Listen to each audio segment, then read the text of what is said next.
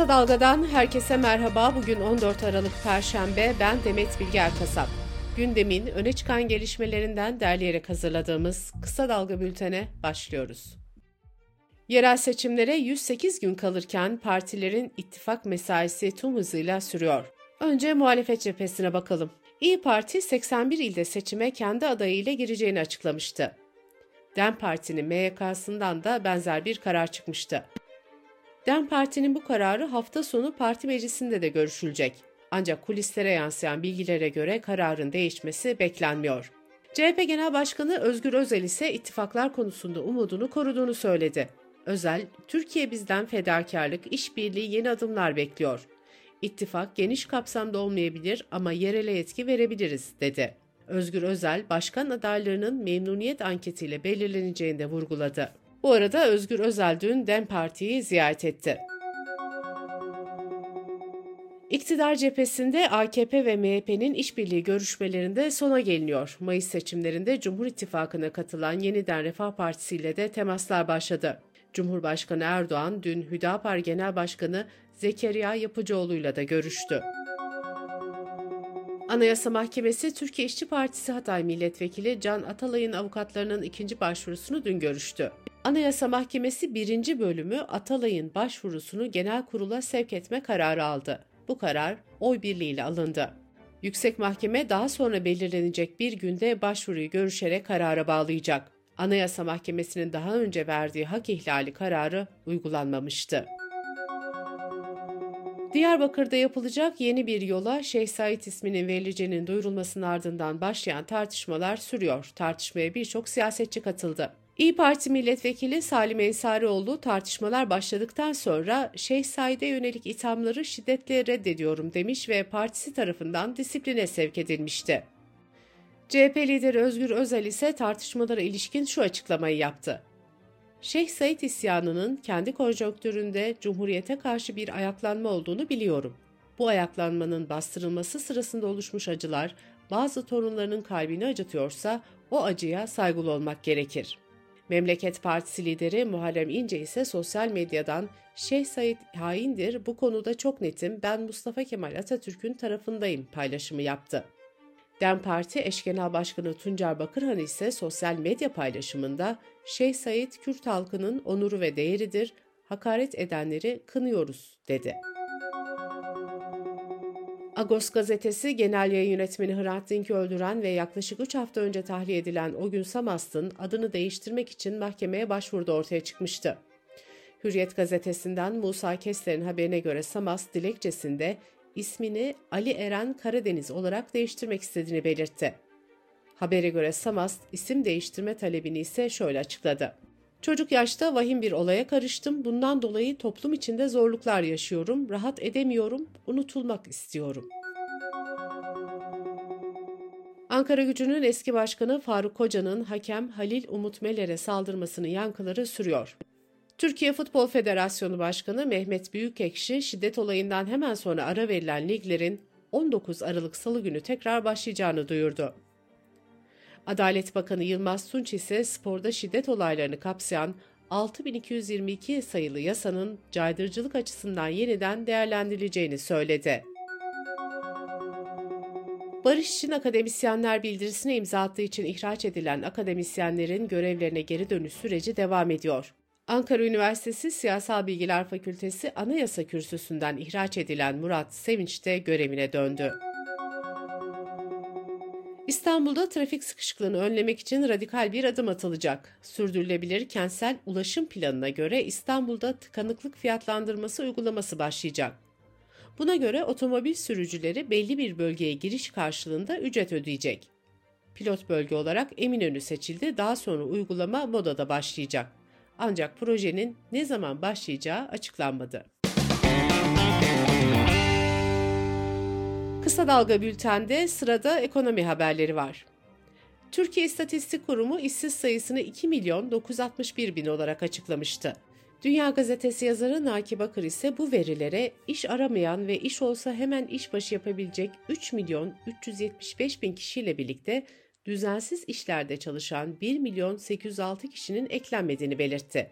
Naki Bakır toplam 5 milyon 181 bin kişiyle birlikte işsiz sayısının 8 milyon 142 bine ulaştığını vurguladı. Bu arada İşkur ise işverenlerin en çok eleman aradığı meslekleri açıkladı. Kurumun verilerine göre işverenler en çok özel güvenlik görevlisi, satış danışmanı, turizm ve otelcilik elemanı, garson ve konfeksiyon işçisi talep ediyor. Ticaret Bakanlığı kargo iade masraflarını tüketicilerin ödeyeceğine dair haberleri yalanladı. Dış politika ve dünyadan gelişmelerle bültenimize devam ediyoruz. İsrail'in Gazze yönelik saldırıları sürerken Wall Street Journal gazetesi İsrail'in Gazze'deki tünellere deniz suyu pompaladığını duyurdu.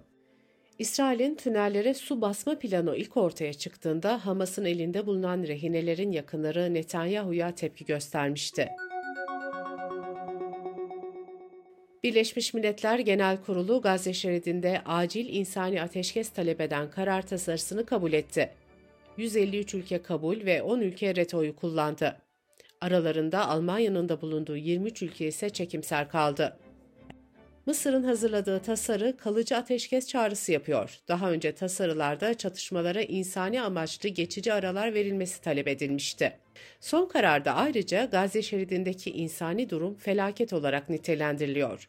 Hamas'ın da rehineleri derhal ve koşulsuz serbest bırakması isteniyor. Birleşmiş Milletler Genel Kurulu kararlarının bağlayıcılığı yok. Ancak uluslararası toplumdaki genel görüşü yansıtması açısından sembolik önem taşıyor. ABD Başkanı Joe Biden, İsrail'in Gazze'yi ayrım gözetmeksizin bombalaması nedeniyle küresel desteğini kaybetmeye başladığını söyledi. Rusya-Ukrayna savaşı yaklaşık iki yıldır sürerken ABD'nin hazırladığı bir istihbarat raporunda Rusya'nın askerlerinin %87'sini kaybettiği öne sürüldü. Rapora göre 315 binden fazla Rus askeri ya öldü ya da yaralandı. Rusya ise kayıplarını devlet sırrı olarak görüyor ve yetkililer bu rakamın açıklanmasının savaş çabalarına zarar verebileceğini söylüyor. Reuters'a konuşan Rus yetkililer ise Rusya'nın kayıplarına ilişkin Batı'nın tahminlerinin her zaman abartılı olduğunu söylüyor. Amerika Birleşik Devletleri Rusya yönelik ambargonun ihlal edilmesine katkıda bulunduğu gerekçesiyle aralarında Türk, Çin ve Birleşik Arap Emirlikleri vatandaşı yüzlerce kişi için yaptırım uygulama kararı aldı. ABD Hazine Müsteşarı Türkiye yaptığı ziyarette Rusya ile yasa dışı ticaret yapan Türk kuruluşlarını saldırgan yaptırımlarla hedef almaya devam edeceklerini söylemişti. Dubai'de düzenlenen Birleşmiş Milletler İklim Konferansı'nda fosil yakıtlardan kademeli geçiş çağrısı yapan anlaşma taslağı onaylandı. Anlaşma ile ülkelere enerji sistemlerinde fosil yakıtların kullanımından vazgeçmeleri çağrısında bulunuldu. Anlaşmada ayrıca ilk kez fosil yakıtlardan bahsedilmesi müzakerecilerin çoğu tarafından önemli bulundu. Avrupa Parlamentosu sosyal medya bağımlılığıyla mücadele için adımlar atıyor. Parlamento bağımlılığa neden olan sonsuz kaydırma veya otomatik oynatma gibi internet hilelerinin yasaklanmasını istiyor. BBC Türkçe'den Yusuf Özkan'ın haberine göre sosyal medya platformlarının bağımlılık yapıcı doğasını azaltmak ve tüketicileri korumak için dijital bir rahatsız edilmeme hakkı hedefleniyor. Kanada kamuoyu çok ilginç bir davayı konuşuyor. Posta yoluyla gençlere zehir gönderdiği saptanan Kenneth Love'a ikinci derece cinayet suçlamasıyla dava açıldı. Kayıtlara göre Love, 40'tan fazla ülkeye en az 1200 mektup iletti. 14 genç Love'ın gönderdiği zehri kullanarak intihar etti. Love'ın çoğu İngiltere'de olmak üzere dünya genelinde 117 ölümle bağlantılı olabileceği belirtiliyor. Dünyanın en önemli müzelerinden British Museum'dan çalınan eserlerle ilgili soruşturma tamamlandı. İnceleme sonucunda yaklaşık 2000 objenin çalındığı ya da hasar gördüğü saptandı.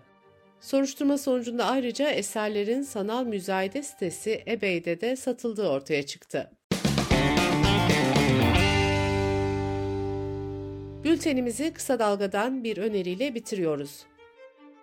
Çok merak ediyorum podcast serisinin ikinci bölümünde doçent doktor Eylem Ümit Atılgan örselenmiş kadın sendromunu anlatıyor. Çok merak ediyorumu kısa dalga.net adresimizden ve podcast platformlarından dinleyebilirsiniz.